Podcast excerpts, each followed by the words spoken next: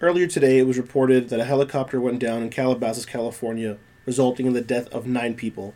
Among those nine people were NBA legend Kobe Bryant, his 13 year old daughter Gianna, head coach of the Orange Coast College baseball team, John Altobelli, his wife, and their child. Other names have not been identified yet, as the recovery effort is likely to take a few days. This is not a basketball podcast or a wrestling podcast, but this is still a huge tragedy that took place that affects people who were all about basketball, sports, or just anyone who knew anything about anything. Because Kobe Bryant was that big of a deal to our pop culture. It's also horrific that his 13 year old daughter and the other people that were on the plane also passed. Our hearts and condolences go out to the entire Bryant family, the Altobelli family, and anyone and everyone who was touched by them, affected by them, friends, family, etc. Uh, our hearts go out to them. This episode goes out to them. Rest in peace, everybody.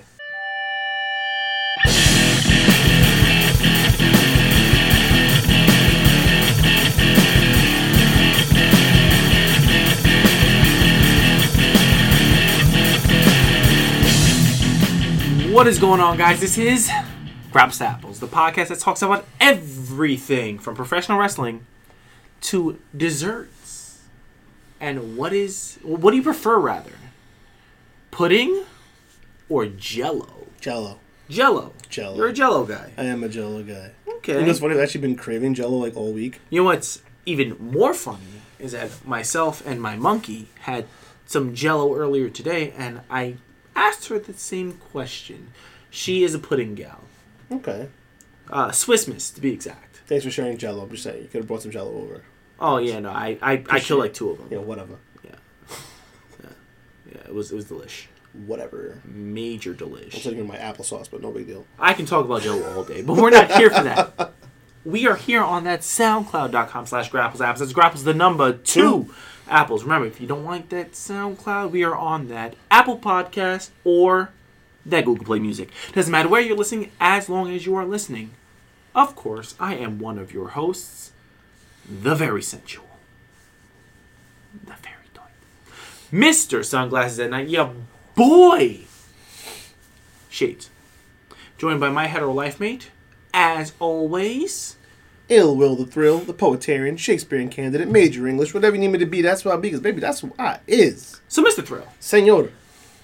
The Royal Rumble, WWE's Royal Rumble 2020 has just wrapped. The road to WrestleMania has just kicked off. That's right. We had eight matches. We had surprise entrance. We had no title changes. We have a lot to go over, not a lot of time to do it. So, without further or dudes, let's ring that bell. So the kickoff show starts with Shamus versus versus Shorty G. Uh, I mean, Sheamus and Shorty G for those who. I'm sorry, Sheamus and Shorty G. Thank you. Formerly Shorty Gable, formerly Chad Gable. Shorty G. Uh, this match was, I don't know, that's what that's what it was. It was fine. It was a thing. It existed.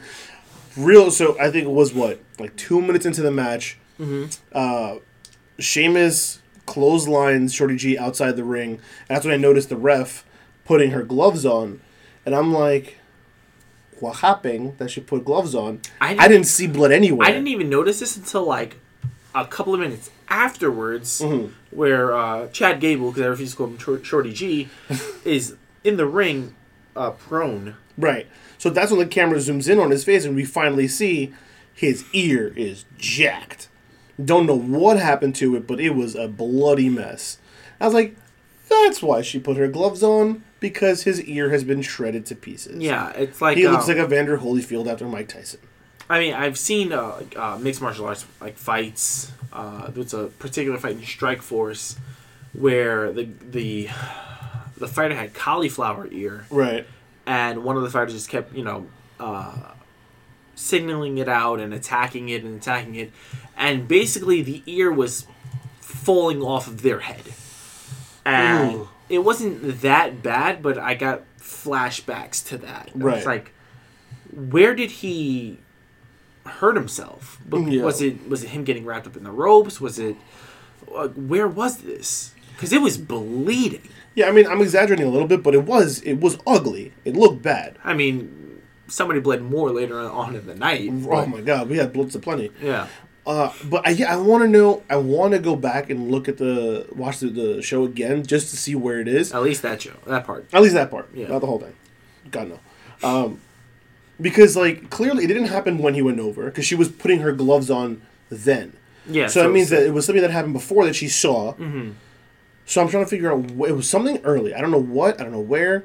I gotta watch it again. But his ear was pretty messed up. I mean, it's kind of hard for us to like pinpoint when it happened because one, it's a pre-show match, Right. and it's a match with absolutely zero stakes. so the investment on our side is minimal. Like, to- minim- very yeah, minimal. Yeah. So- Well, all right, well, we're, we're talking to each other. We're looking at the TV. We're talking to each other. We're looking at the TV, and it's like, oh, oh, he's bleeding now. Yeah. What happened? And they're not going to backtrack. Right, so now right. we have to backtrack on our own personal time. Like Yeah. we don't have enough wrestling to watch. Right. Thanks WWE losers. Or thanks Grapples to Apples for not, you know, being one hundred percent committed to watching the Whose side are you on? two-hour pre-show Whose match. side are you on right now?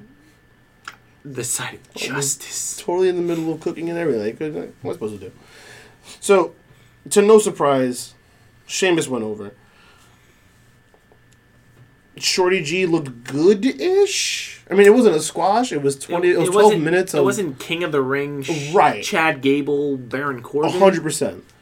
It was twelve minutes of decent back and forth. Shorty got to get his offense in. It looked like he might have maybe kind of sort of would have maybe possibly won. Not really though. But at the end of the day, There was a chance. I mean, he was working the the, the, The Sheamus ankle, leg yeah, with the angle and the whole the the ankle lock and whatnot. right. But But at the end of the day, it was a bro kick. No. bro kick put him down. That's but the and deal. and you were not happy about how long it took Sheamus. It wasn't Triple H levels of like yeah, pinning, but because he like- hits him with the bro kick, then he stands there, takes a couple breaths, and then goes for the ki- for the pin. And to me, like that's that that's super. It show it. It makes Shorty G look bad. It makes him look weak. worse than having a name like Shorty G. Fair enough. Point proven. I, I mean, I get your point. I get your point. But then why why keep him on the roster if you're gonna keep doing this to him? He's gonna be every big guy's punching bag, basically. That's not fair. No, I, And I he's was- such a good wrestler. he proved that in the Royal Rumble, on the Royal On the Rumble, King of the me, Ring. King of the Ring. He's just he's such a good wrestler, and he's has to suffer this a dumb name change gimmick, a basketball outfit for his ring gear, and then like Sheamus gets a bro kick him, and then take a minute to enjoy the scenery before he pins It him. wasn't a minute. You're exaggerating a little bit. It wasn't It was a a couple minute, seconds. but that's more that's more than enough. I would much rather uh, Shorty G being Bobby Roode's psychic at the time. Like, I agree. This is this is this junk. is horrible. this is junk. Uh, Anyway, so our on. next pre-show match, we had Andrade defending the uh, United States Championship against Humberto Carrillo, and you and I were kind of wishy-washy about this match, not in terms of like our predictions, but it was like Carrillo got hurt from Andrade uh, a couple, what was it, a month or two ago, Right. and he came back on Raw to basically make the save for Rey Mysterio so he doesn't get hammerlock DDT'd onto the um, bare concrete. hmm And after that, it was like, okay, uh, okay. Like, we knew Right. this was going to be the pre show. Right. It's unfortunate because, They're two good wrestlers. yeah, I mean, I know you're not really crazy about Carrillo, but the guy can go. yeah, but he's pre show material right now. Okay. I think Andrade has proved that he is At least At least- upper mid card. At least upper mid card. at least curtain jerker. Yeah. At least opening match. I mean, come on. I think both. So Andrade for sure has proven his worth, in my opinion. Mm-hmm. And Carrillo has shown that he could be that level, but Vince keeps booking him to lose. How can anybody believe this guy when he can't win a match? You're right. Uh, we've said this in the past. I don't my, get it. It doesn't make any sense. my thing is, um, both of them don't speak English well, Right. and it's hard to. I mean, Andrade is going to be better because he has his Zelina. mouthpieces. Zelina and uh, Carrillo doesn't have anybody. Right. So, th- for me, again, a no-brainer match. No-brainer on the pre-show. No-brainer in terms of result. Agreed. But it's still a, a pretty decent match. Yeah. Because Yeah. you're talking about two lucha-esque guys. Right. And when Andrade works with Rey, you get nothing but gold. Right. You didn't get gold here, but you got silver. Yeah, but it comes with being familiar with the style. Mm-hmm. You know, you both grow up and come up in this style. Mm-hmm. You know, for at least for the most part, okay, he's probably going to do this. He can probably do that. I can probably do this into that because that's going to work because that's what that works. When you're familiar with each other's style, it's just it's easier to work. I mean, there was a couple high risk spots where we had the Yeah. both, both of them on, on the third rope with the uh, The, the top rope Rana. top rope Rana. Uh, we we had some spots here. The only thing that I didn't like about the fi- the finish of the, finish. match, I like the finish. the finish of the match was was horrible. Yeah. Where you have Andrade basically roll up. Was it a, a victory roll? Right? It was like a, a, a I think it was like a sunset into a victory or something like Yeah, that. Yeah, it was a sunset from uh, Carrillo into a victory roll for Andrade, and it was a one, two, three. And for me, I'm like, okay, one, they're going to continue this feud now. Mhm. Two, it wasn't a definitive win. Mhm. Hammerlock DDT one, two, three. Right. So, in my opinion, this doesn't uh, add to Andrade looking stronger as a definitive win. I agree. Roll up wins as a heel, depending on the Who circumstance opponent of is, the yeah. match, or the pro- the opponent is. Uh, it- that that matters. And it doesn't help Correa either. It's not like this helps him in any way, shape, or form. It, it doesn't hurt him though. it's another loss. Yes, but he can say I was rolled up. I wasn't beaten definitively. Yeah, He's been being definitive plenty of time before. Yes, but again, to If this was elongate isol- this whole thing, he can say you didn't definitively beat. me." Sure, sure. In an isolated, in a bubble, then yeah. But with context, it's pointless. It doesn't do anything. It doesn't do any any favors. We're also talking about like Vince actually caring about this Yeah. feud and putting thought into it. Yeah, We're putting true. more thought into it than, than Vince actually is. This is is. one hundred percent fact. So they may actually just say, "Hey, uh, we'll do this on Raw again," and then Andrade actually beats him clean. I would not be surprised if that happens tomorrow night. Hammerlock DDT one two three. Yep. Especially because he's uh, engaged to Charlotte. Ugh, don't even. I can't even that that name. Just We'll get there. let's move on. So the show opens proper with Roman Reigns versus King Corbin in a Falls Count Anywhere match. Darn you, Roman. No. Darn you, Roman. so this is a you know this takes place at Minute Maid Park. It's a big baseball stadium, and anyone who's been following along the story, you know that at some point Ziggler, Roode, and the Usos are going to get involved, which is exactly what happened. Yes. The match starts off in the ring, moves to the outside, uh, where both announce tables are used for Well, both international yeah. announce tables used. They're used for what? Uh, back body drops. No, Samoan drops. no, those are the ones on the outside. The ones ringside were used by Baron. Choke slams. They were choke slams. I, I don't even remember that. Early in the match, Baron hit Roman with a choke slam on each of the announce tables that were ringside. Went through? No, Oh, it was no, just like a- bounced off. Bounced off. Yeah, I am this table. I, ex- exactly. Once they eventually moved to the outfield and whatever where the international announce tables were, Yes. that's when we got Samoan drops through tables galore. Two tables in a row. Correct. Uh, they battled through the outfield, through some um, scaffoldings. We had Jimmy fly off of a uh, partition or a scaffolding, Scaffolding or something upper- to dive onto the you know opposition. We had a porta potty spot, which was a Oh, well, waste not- of a spot. Let's not let's not just speed past the whole Jimmy J Dolph Robert Roode thing Okay. because you made it very apparent while we were watching that they're spending way too much time on the outside guys as opposed to were they? the main participants of the match.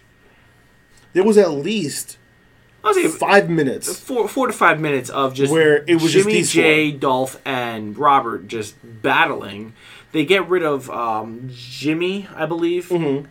Uh, they're fighting Jey, and then all of a sudden, I, I can see them grouping together, and I'm like, Jimmy's gonna come flying off of some area, Something, yeah. and that's exactly what happened. Right. wipes everyone out, and that's when we transfer back to uh, Baron and Roman. Yeah, Baron, Baron comes stumbling back into frame, Yes. and then Roman comes flying into frame with the. Oh, and what did I say? I was like, uh, enter stage left, Roman Right, Reigns, right. Superman punch, and that's exactly what happened. And we're basically reaching the climax of the match. Or you would think so, but then it took another. Then we went to the porta potty spot. Was after that. Oh yes, I. The very useless porta potty spot. So what is a now? This is a, a rhetorical question, obviously. What is the point of a porta potty spot, if not for the visual gag of using a porta potty? The last porter potty spot, porter potty spot we had was Kevin Owens, where he came out like completely In- in the blue, right. with the whole Braun Strowman thing. The whole point of using a porta john in any of your matches is for the visual that you get from it. Obviously, you're your, not going. is your heel getting their comeuppance. Yeah, obviously you're not going to do feces and urine because you know, duh. yeah, that's Fine. So they do that blue liquid that they use in the toilets. Yeah, But this was just nothing. Yeah. He put Baron in the in the in the porta john. He he kind of like rolls it over. rolls it around a, couple of like realizing he can't turn this over unless he lifts it because it's on wheels. So then he flips it, and then Baron Corbin rolls out. Mm-hmm. clean as a dry- whistle. Clean as a whistle. Not, not, What not, was the point? Not, not toilet tissue on his head. They did nothing with it. What is the point? And that's what we were arguing. It was like, why waste a spot like this, where s- the again the heel's supposed to get their comeuppance, they're supposed to be embarrassed, especially after all the dog, Mm. The dog- food it- and all this whole thing. Nothing comes out cleaner than he went in. It, so, not not to like get super nerdy, but something that they teach you when you're when you're learning creative writing is everything has to mean something. Everything has to matter. Whatever you're putting in your story or in a poem or whatever has to be there for a reason. A, well told story follows that structure. Wrestling is no different. A good wrestling match has a well told story within the match. So everything in that match should have a purpose. It should mean something. What is the point of this? If not for the visual embarrassment comeuppance of the heel coming out with either toilet paper or the blue stuff. I everything in my power not to call you a nerd. By the way, absolutely, That's fine. Took It's- everything out of it. I am who I is. It's fine. You nerd. but you're right. You're absolutely like. There's no. There's. I. I can't debate you. There's. Yeah. You're absolutely right. Serves no purpose. Zero. So what do they do after that? They start battling in the. Around the dugout first. Well, they're coming down the third base line Right. technically, and they're fighting. uh Not in the crowd, but in the crowd. Mm-hmm. And then they make their way to the dugout, and I ask you, Mike Thrill, does he spear him off the dugout into like you know the area There's between the no dugout and the safe area to spear someone off of the dugout. yeah? So I was like, if you he- spear him behind the dugout, you're going into the crowd. That's not safe. That's a Yeah. lawsuit on your hand. If you spear him off towards the field, the gap it's between too big. and ever since I want to say the late '90s, they have that barrier now. Mm-hmm. So had they gone over, they're going straight into the barrier in front of the dugout. Someone's getting severely injured. So the only way to spear someone is to spear them, but stay on the dugout. And so I, I called it. It was either going to be a spear on the dugout or an end of days on the dugout. Both were going to be ugly. Yeah, and that spear we- was ugly. We we get the spear, and it was ugly. But Roman gets the one, two, three. Cause duh. because duh, Cause Roman ain't gonna lose back to back to back pay per views diggity fact. against Baron Corbin. Word to the bird. Not a bad match. It was alright. It- it- It's one of those like mindless entertainment. It, this was like this was the entertainment part of sports entertainment. Is what this was. Yeah, this definitely wasn't the sports. Right, exactly. This is the spectacle. This is the hullabaloo. This is the uh, whatever. Make fans have It, fun. it could have been the sports part because we're talking about two guys who were actually athletic. You know, For Baron sure. Corbin was a boxer. yeah, but I think Reigns, these, these two player. have the chemistry of like a foot in a taco. Some people like feet tacos. All right, we can move on now.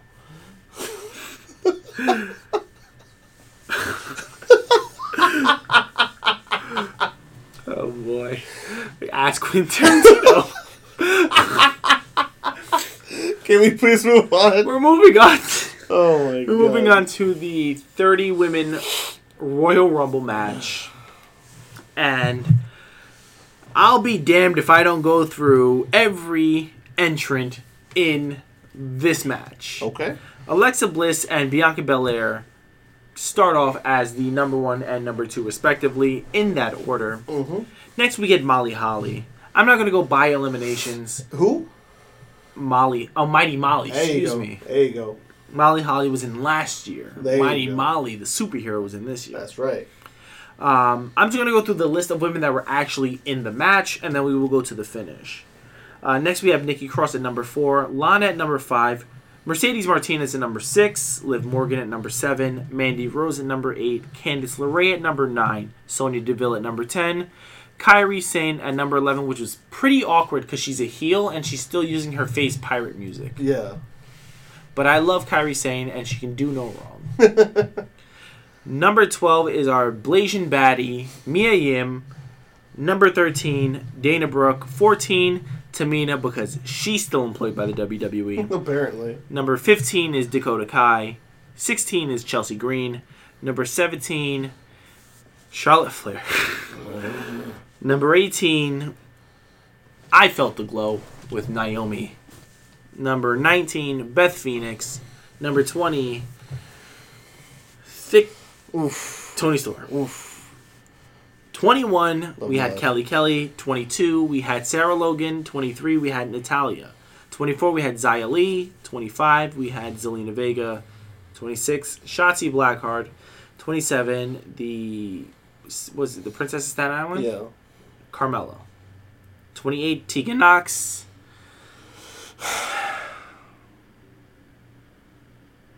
Thirty, we had Shayna Baszler. now, Thrill. Yeah. Out of the two Royal Rumble matches, You just gonna talk about twenty nine?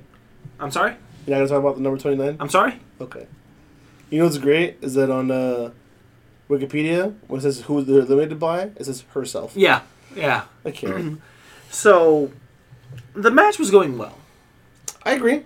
I agree. The the match was going well. it was going well.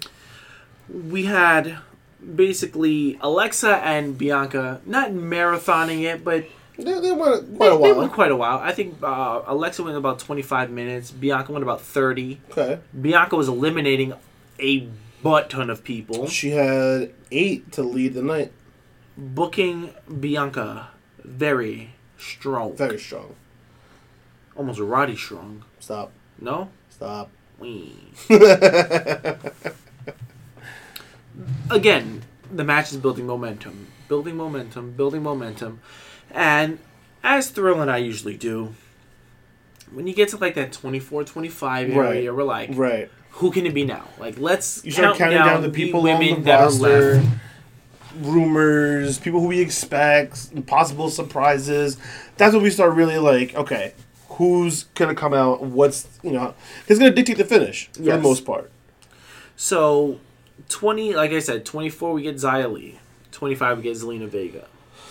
so then we start that countdown. Who can be next? Shotzi Blackheart. Okay, no problem. Carmella, we knew she was going to be in there. All right, fine, 27. Tegan Knox, pleasant surprise at 28. And then you get to 29. By the time we got to twenty nine, I think you and I had counted at least four options. For the so, final so two our four options could have been Sasha Banks, Mhm. Ronda Rousey, Shayna Baszler, Shayna Baszler, Ruby Riot, Ruby Riot. Those were our four and Uh, Nia Jax. Oh, excuse me. Yeah, so our five. We knew Shayna was going to be in this. Mhm. We it was either going to be twenty nine or thirty. Right. We didn't know, but we knew. We we, we had a, an idea. Yeah. Who do we get at 29? But first of all, using Billy and Chuck's old theme music, Rico's old theme music, we get Santino Marella in drag as Santina Marella, his sister, who eliminated herself for comedic value. Where you could have had literally anyone.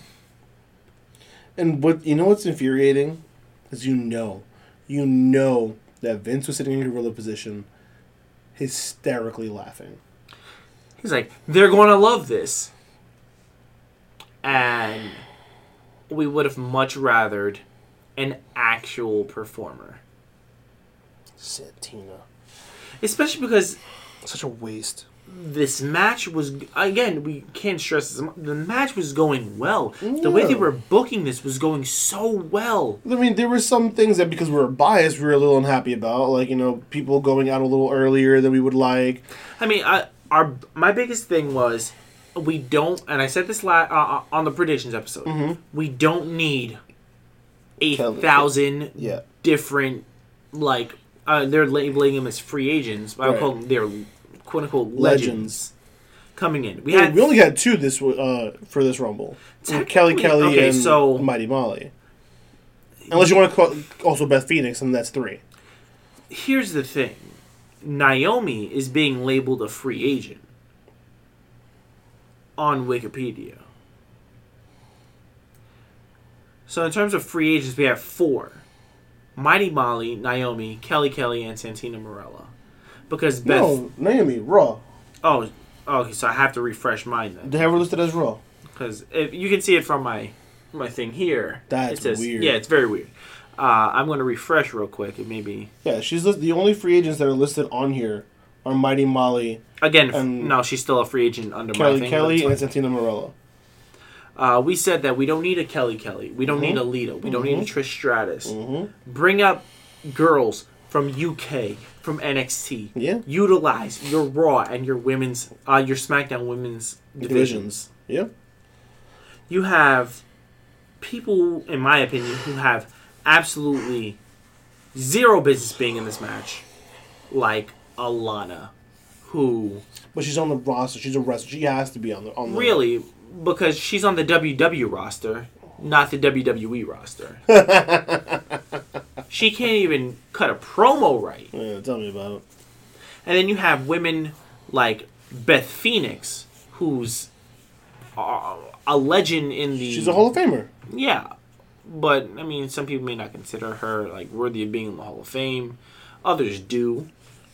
I I'm, mean, whether you do or don't. I'm a firm believer in like she deserves to be in there. I wasn't watching when she was doing her thing. I, I was. All I know is she's you know she did her thing. She, She, retired. She's in the hole. Cool. nasty, nasty gash on her head, Yeah, and she was bleeding. bro. She was leaking like a faucet, and she powered through the entire match.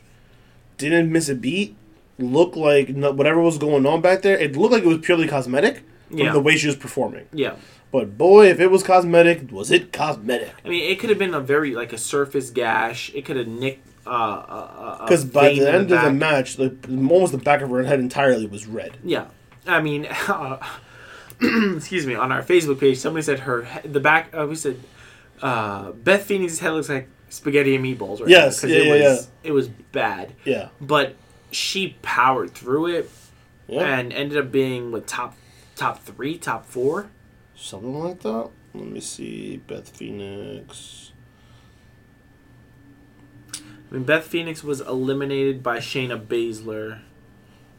Yeah, second to last. She was number twenty-eight in terms of eliminations. Yeah, So she went out third. she Third to last. Yeah, she eliminated uh, Natty.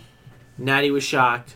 Baszler eliminated um, Beth Phoenix, and then We had the final two.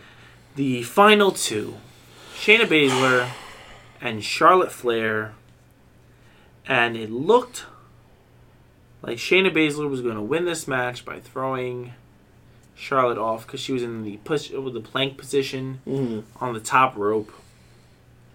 She gets her head around Shayna Baszler and eliminates Shayna Baszler to win the 2020 Royal Rumble and add another accolade to the very long list of accolades that Charlotte Flair has accumulated in her WWE Like, career. I don't understand.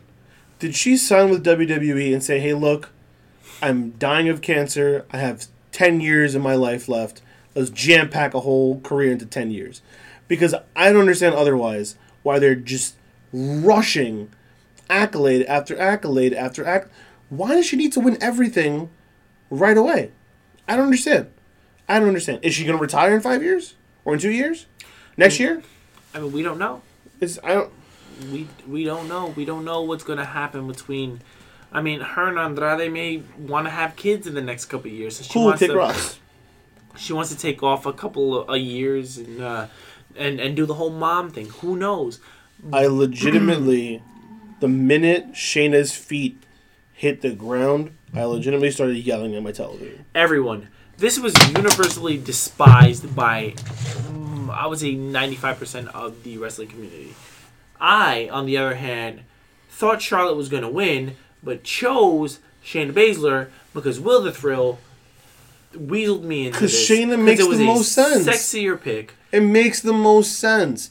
She just dropped the belt. She's not in a program. She's not doing anything. She had a random match with Shotzi Blackheart on NXT a week or two ago. She's not doing anything. Time to call her up. Happens to be around Royal Rumble time. She beat Becky and um who was the other champion? Bayley. And Bayley at the Survivor Series triple threat match. Common sense, she wins at the Rumble, Yeah. and then she goes on to face Bayley. A to prove that she's the woman since she beat her, but Bayley ended up standing. I mean, Becky ended up standing tall at the end of Survivor Series. So she gets over on her, and then you have the whole redemption for Ronda Rousey thing on top of that, and you further push this four horsewomen versus four horsewomen thing. It I don't understand. Two plus two is four. I don't know why Vince is coming out here with seventeen. This is nonsense.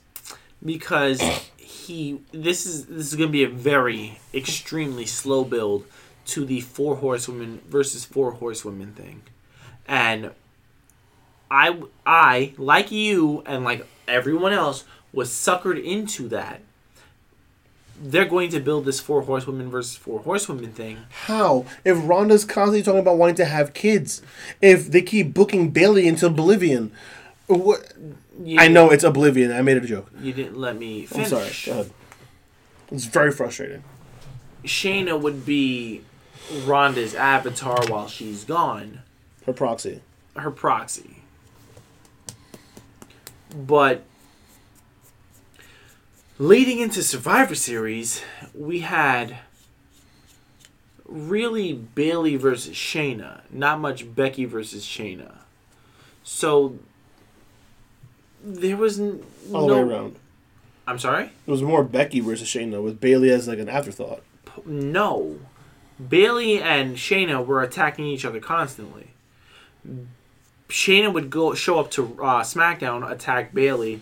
Bayley went to NXT and attacked uh, Shayna, That's fair. and Becky kind of felt like an afterthought in this uh, triple threat match. I don't know. Whatever. This whole thing just frustrates me. Charlotte winning. Where do we go from here? She's an 11-time WWE Women's Champion. She beats Becky Lynch at WrestleMania. No. No. No, Why? For what? It wasn't enough when she won at WrestleMania 32. Not 32. 32. 32, yeah, I was right. Is that enough? Is that enough that she had to be forced at the WrestleMania 35 for no reason? Is that enough? I can't, I can't, I can't, I cannot take this woman at the top of the card anymore. It's so frustrating. Her dad, the legendary Ric Flair, 16 time world champion. Yep. Over how long? Very lustrous career. Very long, illustrious. We're not career. talking 10 years. No, we're, We're talking decades Yes. over multiple promotions. Yes. He didn't just like I I don't know. I can't I'm I'm just as you were. they're trying to fast track her to the whole Ric Flair thing. She's got 10 women's championship title reigns under her belt in what a 7 or 8 year career so far with WWE. Like her father, she's won the Royal Rumble now. She's headlined WrestleMania. Ric has never headlined WrestleMania, but he's been a part of WrestleMania. Does this make the most sense? No. But if you're if you're stat padding basically for Sha- uh, for um, for Charlotte, Charlotte. then yeah, this does make I sense. don't. Charlotte versus Becky again. Like, we just did this two years ago. I mean, in the past, this match has proven to be bad because they're good friends with bad chemistry. Their best match was at Evolution. The Falls Count Anywhere match. Yes. I got four and a half stars from Meltzer. Cool, we're done. Let's move on. No, we gotta do this again. Unless what? Bayley's gonna drop the title between now and Mania? To Lacey Evans at, at Elimination Chamber? I can't. I can't. I can't. I can't. Unless we have Charlotte. No, it doesn't make any sense. Unless Char, yeah, unless Charlotte and Becky are in the elimination chamber, Charlotte wins and then faces Bayley at WrestleMania and becomes a simultaneous champion. Again, So that way, two manias with the double belt stipulation. and that way she gets twelve Oh, as opposed to eleven. none of this is good to me. None of it. It's all. I hate it. You're not wrong. I hate all of it.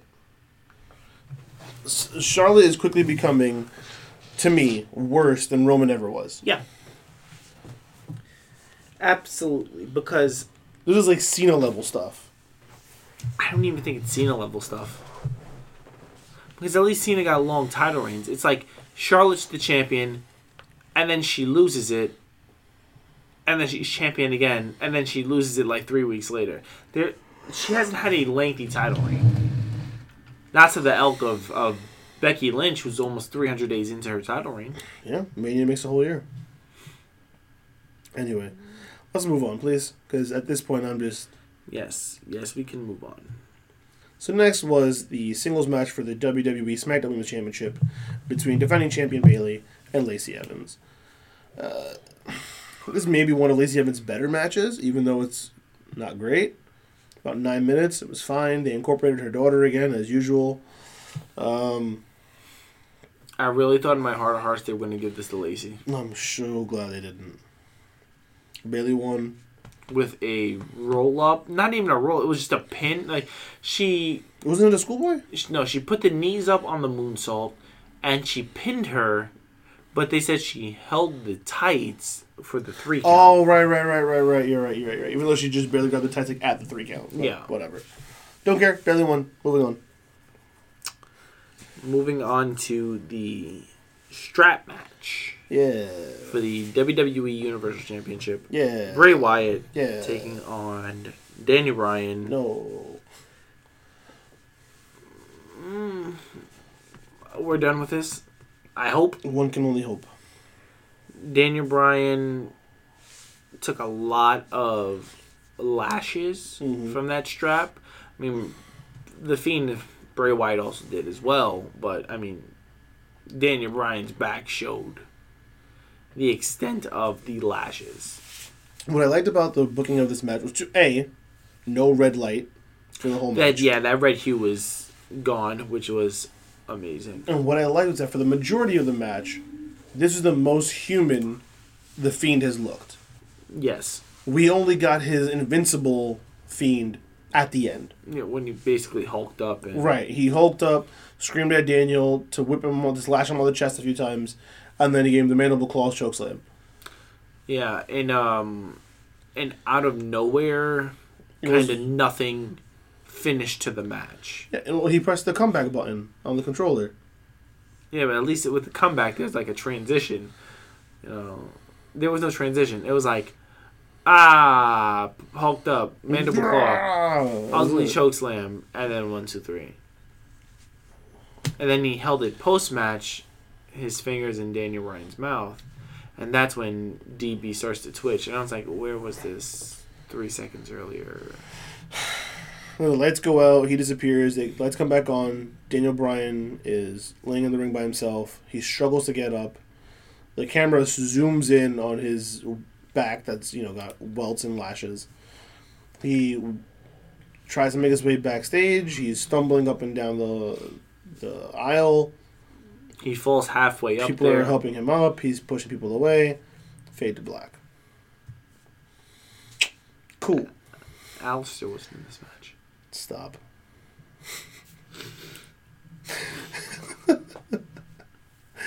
the following match was for the Raw Women's Championship.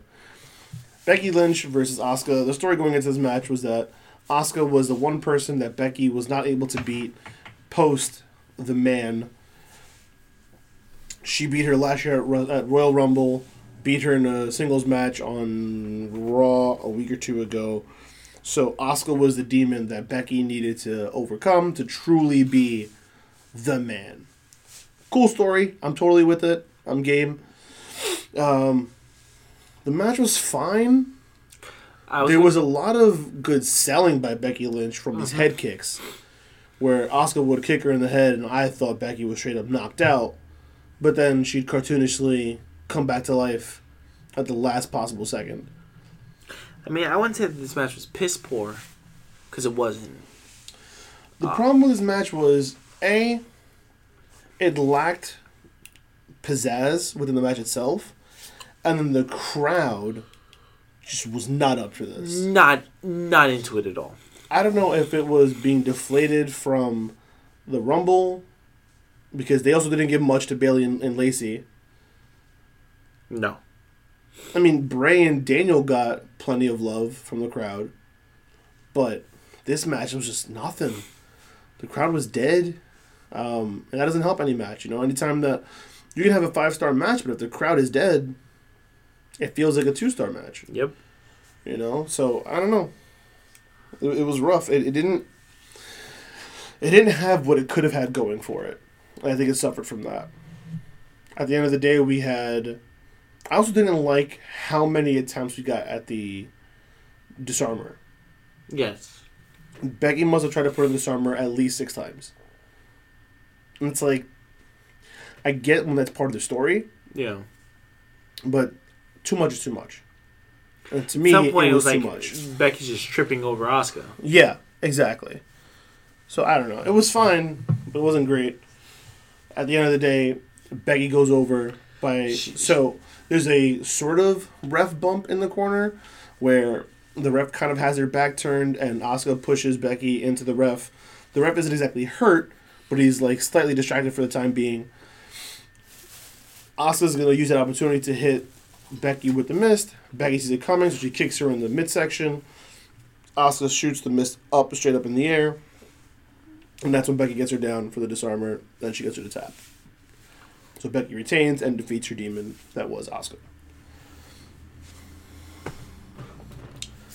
Fine match. Yeah, it was alright. Going to into the main event. The men's Royal Rumble match. We all knew Brock Lesnar was going to be coming in at number one. And Oh, before before we go into the details of this match, I kind of want to go over the details of our new prediction system. oh, So, by all means. So whenever we do big fours, we tend to uh, do a prediction page on Facebook with some of our friends. And this year, I decided for the Rumble we do something different, where the final four would dictate a certain amount of points. So if you predicted that Charlotte was going to win the Royal Rumble, if she was in the final four, depending on which of those four she finished, you get a certain amount of points. If she was fourth, you get one point. If she was third, you get two points.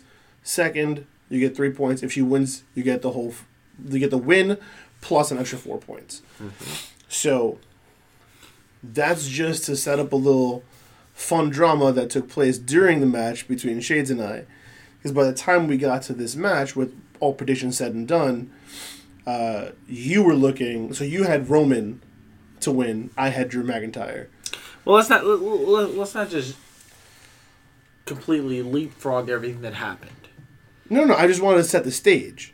We'll set the stage, and then we'll get we'll revisit said stage Okay. a little bit later. Okay. You and I discussed this as the tale of two halves. Yeah. The first half was Brock Lesnar literally throwing everyone out. Yep. And then we get a little bit of hope. We get Keith Lee, Mm. our savior. Mm. And who do I call next but Braun Braun. Strowman? And we get Braun Strowman. And we get Keith Lee and Braun Strowman and Brock Lesnar. And this is Vince's wet dream here. Mind you, this is a Keith came in at number thirteen. Mm-hmm. So Brock at, at number one. So between one and thirteen, Brock was just sitting in pretty clearinghouse. Yes. So it wasn't until number thirteen that we got some sort of hope that maybe this match would not be a heaping pile of junk. Boy, were we wrong because Brock Lesnar eliminated both Keith Lee and Braun Strowman. Yep. And at this point, I'm sitting here like, just end the freaking match. I don't care anymore. Yeah. And who comes but to save the day? Rick O'Shea. Rickochet. Ricochet at number 15. Fifteen. And, And then Drew at number sixteen. well, hold your horses. Um, okay. Well, they, they it was a tandem. well, hold your horses. Okay, I'm holding. I'm holding. I'm holding. take my pants off before we I'm get into the holding. I'm bed. holding. I'm Jesus. holding. I'm holding. I'm holding. So Brock is beaten up on Ricochet, and we get the Scottish psychopath who comes out at number 16. And for some reason, it feel like the like the it was a was a paradigm shift. But um, boom. The whole The atmosphere. atmosphere changed. Yeah. Yeah. And I called Ricochet eliminating Brock Lesnar. hmm And I said Drew was gonna eliminate Brock using a Claymore kick. So what we get is a low blow by Ricochet onto Brock Lesnar. Well, first, so when Drew comes into the ring, him and Brock start jawing. He's like, "I've been waiting for this." Blah blah blah. So then Brock's like, "Okay, you want this? You got this." He starts taking off his gloves to show that he's serious. He's all business. This is about to be a fight. This isn't a wrestling match anymore. This is a fight. As he takes off his second glove, that's when Ricochet delivers a low blow from behind to Brock Lesnar. And Drew McIntyre hits him with a claymore and then eliminates Brock Lesnar to Everyone's joy. absolutely everyone's joy. I mean, you have people out there like, "Oh, Brock Lesnar was was dominating and he's having fun in this." I didn't care about that. I was bored. Yep. The first Yep. what was 20 not even like 15 minutes of the match i was like don't care don't need to even watch this the entire time, like my brother and I are texting, and he's like, "Yo, this is terrible. Why am I watching this?" I'm like, "Yo, I'm trying not to fall asleep right now. This is so bad." So he had some funny moments. You know we had mvp return to the wwe Yeah, brock lesnar's kind of like dancing in the ring to mvp's music. Mhm. that that was fun. And let's and we went through the, the whole women's list. Let's go through the men's list as well. We have Brock at number one, Elias at number two, Erick Rowan at, Rowan at number three, Robert Roode at number four, John Morrison at number five, Kofi Kingston at number six, Rey Mysterio at number seven, Big E at number eight, Cesaro at nine, Shelton Benjamin at ten, Shinsuke Nakamura at eleven, MVP at twelve, Keith Lee thirteen, Braun Strowman at fourteen, Ricochet at fifteen, Drew McIntyre at sixteen. The Miz at 17, AJ Styles at 18, Dolph Ziggler at 19, Karl Anderson at 20, Edge at 21, King Corbin at 22, uh, Matt Riddle at 23, Luke Gallows at 24, Randy Orton at 25, Roman Reigns at 26, Kevin Owens at 27, Aleister Black at 28, Samoa Joe at 29, and Seth Rollins at 30. Now, here is where their booking for the Royal Rumble kind of goes off course. Because you had Buddy Murphy advertised for the Royal Rumble match, Mm-hmm. yet comes out with Seth Rollins at the 30 spot with AOP. And they just basically try to run rough shot on everybody. Mm-hmm. Not try, they do. They do. Okay. You have Aleister and Buddy fighting.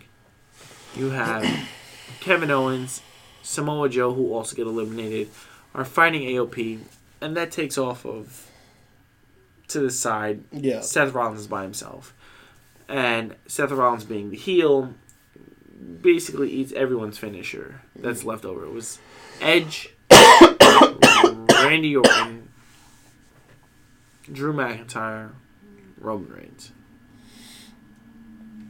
Spear, Spear, Claymore. Claymore, double RKO. Eliminate Seth Rollins. Now we're in the top five. No. Yeah, we're in the top five. No, top four. Yeah, we're in the top four now. Yeah. Edge, Randy Orton, Drew McIntyre, Roman Reigns. Edge eliminates Randy Orton because Randy Orton's kind of doing his whole Viper stalking Edge thing. Roman eliminates Edge, and Will, the Thrill, and I are sitting here like, man, here comes the Claymore kick. We didn't get a Claymore kick right off the rip. We had Roman on the edge after he eliminated, on the apron after he eliminated Edge, and that would have been a perfect time. Claymore kick, he falls off. Yeah. But the way they booked this even was even better I agree. where Roman gets back into the ring, fights him off, tries to hit the Superman punch, misses, and eats an absolutely devastating Claymore kick. Shoosh. Gets picked up, tossed over the top rope. Drew McIntyre, who I called an Two entire uh, an entire two years ago to win the Royal Rumble. Better late than never. wins the Royal Rumble, is going on to WrestleMania, most likely facing Brock Lesnar. Yeah. I was happy. I was excited. A because my pick won, and B because of who was left. Drew. Drew deserves it. I've been wanting Drew to get this uh, kind of this kind of a push since you called it two years ago. Yes. But you know it wasn't happening, and now Nope. it's finally happening, and so I'm happy. Yay, Drew. I'm happy for Drew. I just hope this isn't all for naught. I hope that he doesn't lose to Brock Lesnar at WrestleMania. That's the only thing. That's that's well, we got to see how the story gets booked from here until Mania. They have three months. Let's see what they can do with it. Yeah, I agree. Um. So overall, Rumble was. Well, before we do that, because we have a rating system for a reason. Yeah. Before we do that, let's do our huge shades. Your match of the night. So my match of the night is kind of difficult. Okay. Because there wasn't exactly a good match. You had the tail two halves for the men. Mm-hmm. Then you had the blah finish for the women's Mhm. Royal Rumble. But I'm going to go out and I'm going to say the women's Royal Rumble for me was the best match of the night. In terms of the all around booking of it. Now, did the right woman win? No. Mm. But for me, if we didn't get the first half of a Brock Lesnar, basically The Uh, Brock Lesnar Gauntlet the match. e- the ego the showcase match. and we had more of the second half of the men's Royal Rumble. For me, you know what? I'm even never mind. Second half of the men's Royal Rumble was the best match of the night for me. After entrant number fifteen. Okay, fair enough. So I'm stuck because I'm not gonna give it. I can't say this was match of the night when I hated the first half of the match so much. Mm-hmm. I can't give it to the women's when I hate the finish so much. Mm-hmm. So what am I left with? I'm left with Becky versus Asuka that had no life. The Fiend versus Bryan in a strap match. No gracias. Bayley versus Lacey Evans. Anything with Lacey Evans is not going to win anything for me. The two pre-show matches, and then the Roman versus Baron match. Who's my match of the night? I, It's, it's, it's very possible that there isn't any. I, I, I personally, if I if I can get away with it, I'm gonna say I don't have a match of the night. can get away with it. It's our podcast, man. We can do whatever the hell we want. I don't have a match of the night. I'm sorry. I I, don't. I said it. Second half of the men's Royal Rumble was pretty entertaining for me. But it's not. But it's the match of the night, not half the match of the night. So then I guess for the first time in the history of the podcast, there is no match of the There's no night. match for of the us. night. There's no match of the night. I agree. But, but, three. And now we do what we do. We do it Meltzer best. has his stars. Other people have numbers. You and I, we have topes here at Grapples to Apples. Zero meaning, how is this a thing? And five being, oh my god, I want everyone in the world to watch this at least once before they die. So, Shades, where does Royal Rumble 2020 stand for you? So we always start off at middle ground. Yep. Not stomping ground. 2.5, right? Right. You can either go up or go down from there. And for me, there was a lot more going down than going up. Mm-hmm. Them booking the winner of the women's kind of like dropped me down to a 1.7. Ooh. Then the men's first half of the men's match dropped me down to like a 0.5 Mm-hmm. because we were just so bored watching Brock, quote unquote, dominate the competition. Yeah. And then it picked up in the second half, where Drew McIntyre comes in, and he just feels like the real deal. Yeah.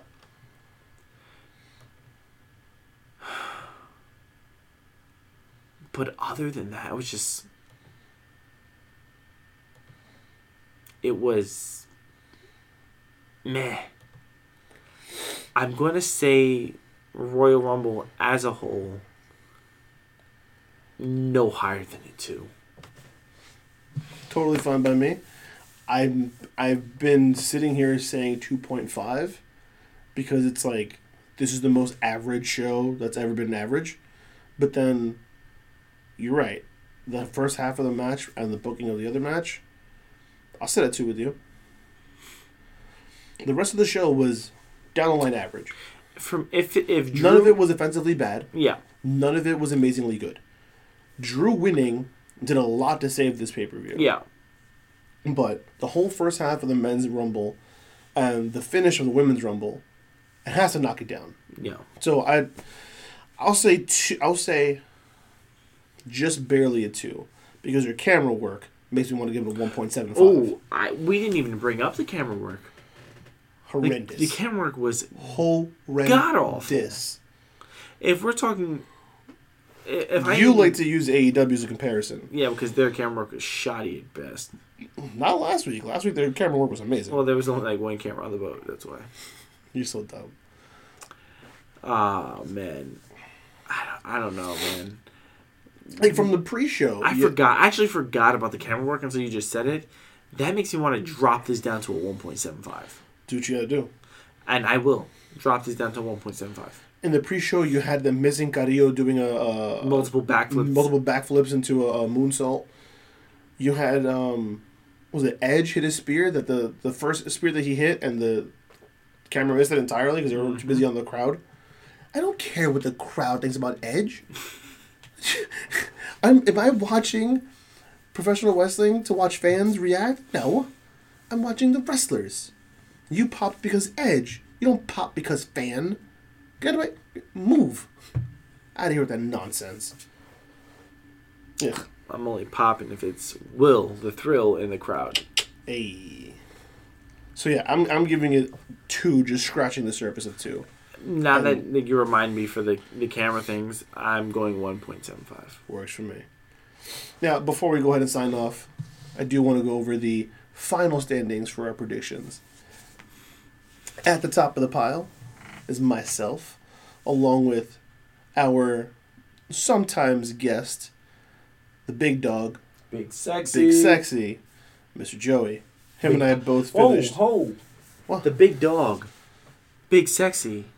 Soon to be Big Papa. Yes, this is true.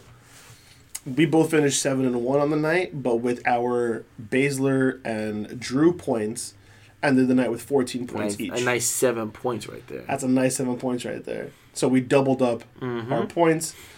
Uh, coming in second would be his lovely betrothed Paige, who came in with thirteen points. Jeremy, you had eleven. Who? I'm sorry, Shades. Yes, You came in with eleven points. that's right. The Suburban Brothers came right behind them with nine and eight. Hugo and Tom, respectively, had nine and eight points. Ray had seven. Amanda C with six, and Alan, Our biggest fan. our biggest man, Tampa boy. You killed me, man. You went four and four and ended with four points because you didn't get any points in the Rumble because you didn't pick anybody to finish in the top four. his the final four his for his men's pick wasn't even in the Rumble. I know. I know. was it who picked Sasha? Because she also was not in the Rumble. Oh, it was Amanda C's pick. Yeah. Alan picked Alexa Bliss, who came out first. Rough night, Al. Rough night. So anyway, that's gonna wrap. Please Up. share this episode. This episode still.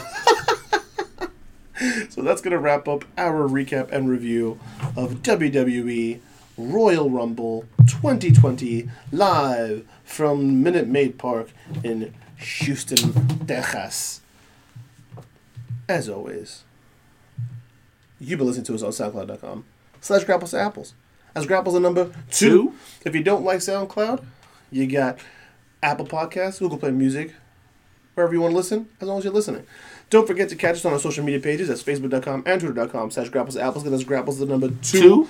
Apples. Like, comment, share, subscribe. Do whatever you got to do to put us as many eyes and ears as humanly possible. As always, I've been one of your hosts, Ill Will the Thrill, the poetarian, Shakespearean candidate, major English, whatever you need me to be. That's what I be. That's who I is. Joined by my hetero life mate. Man of the hour. Man with the power. Too sweet to be sour. Cream of the crop. Rise to the top. Yeah, boy. Shades. Don't forget to catch us this week and every other week. Because an apple a day is that us. Peace. Peace and love.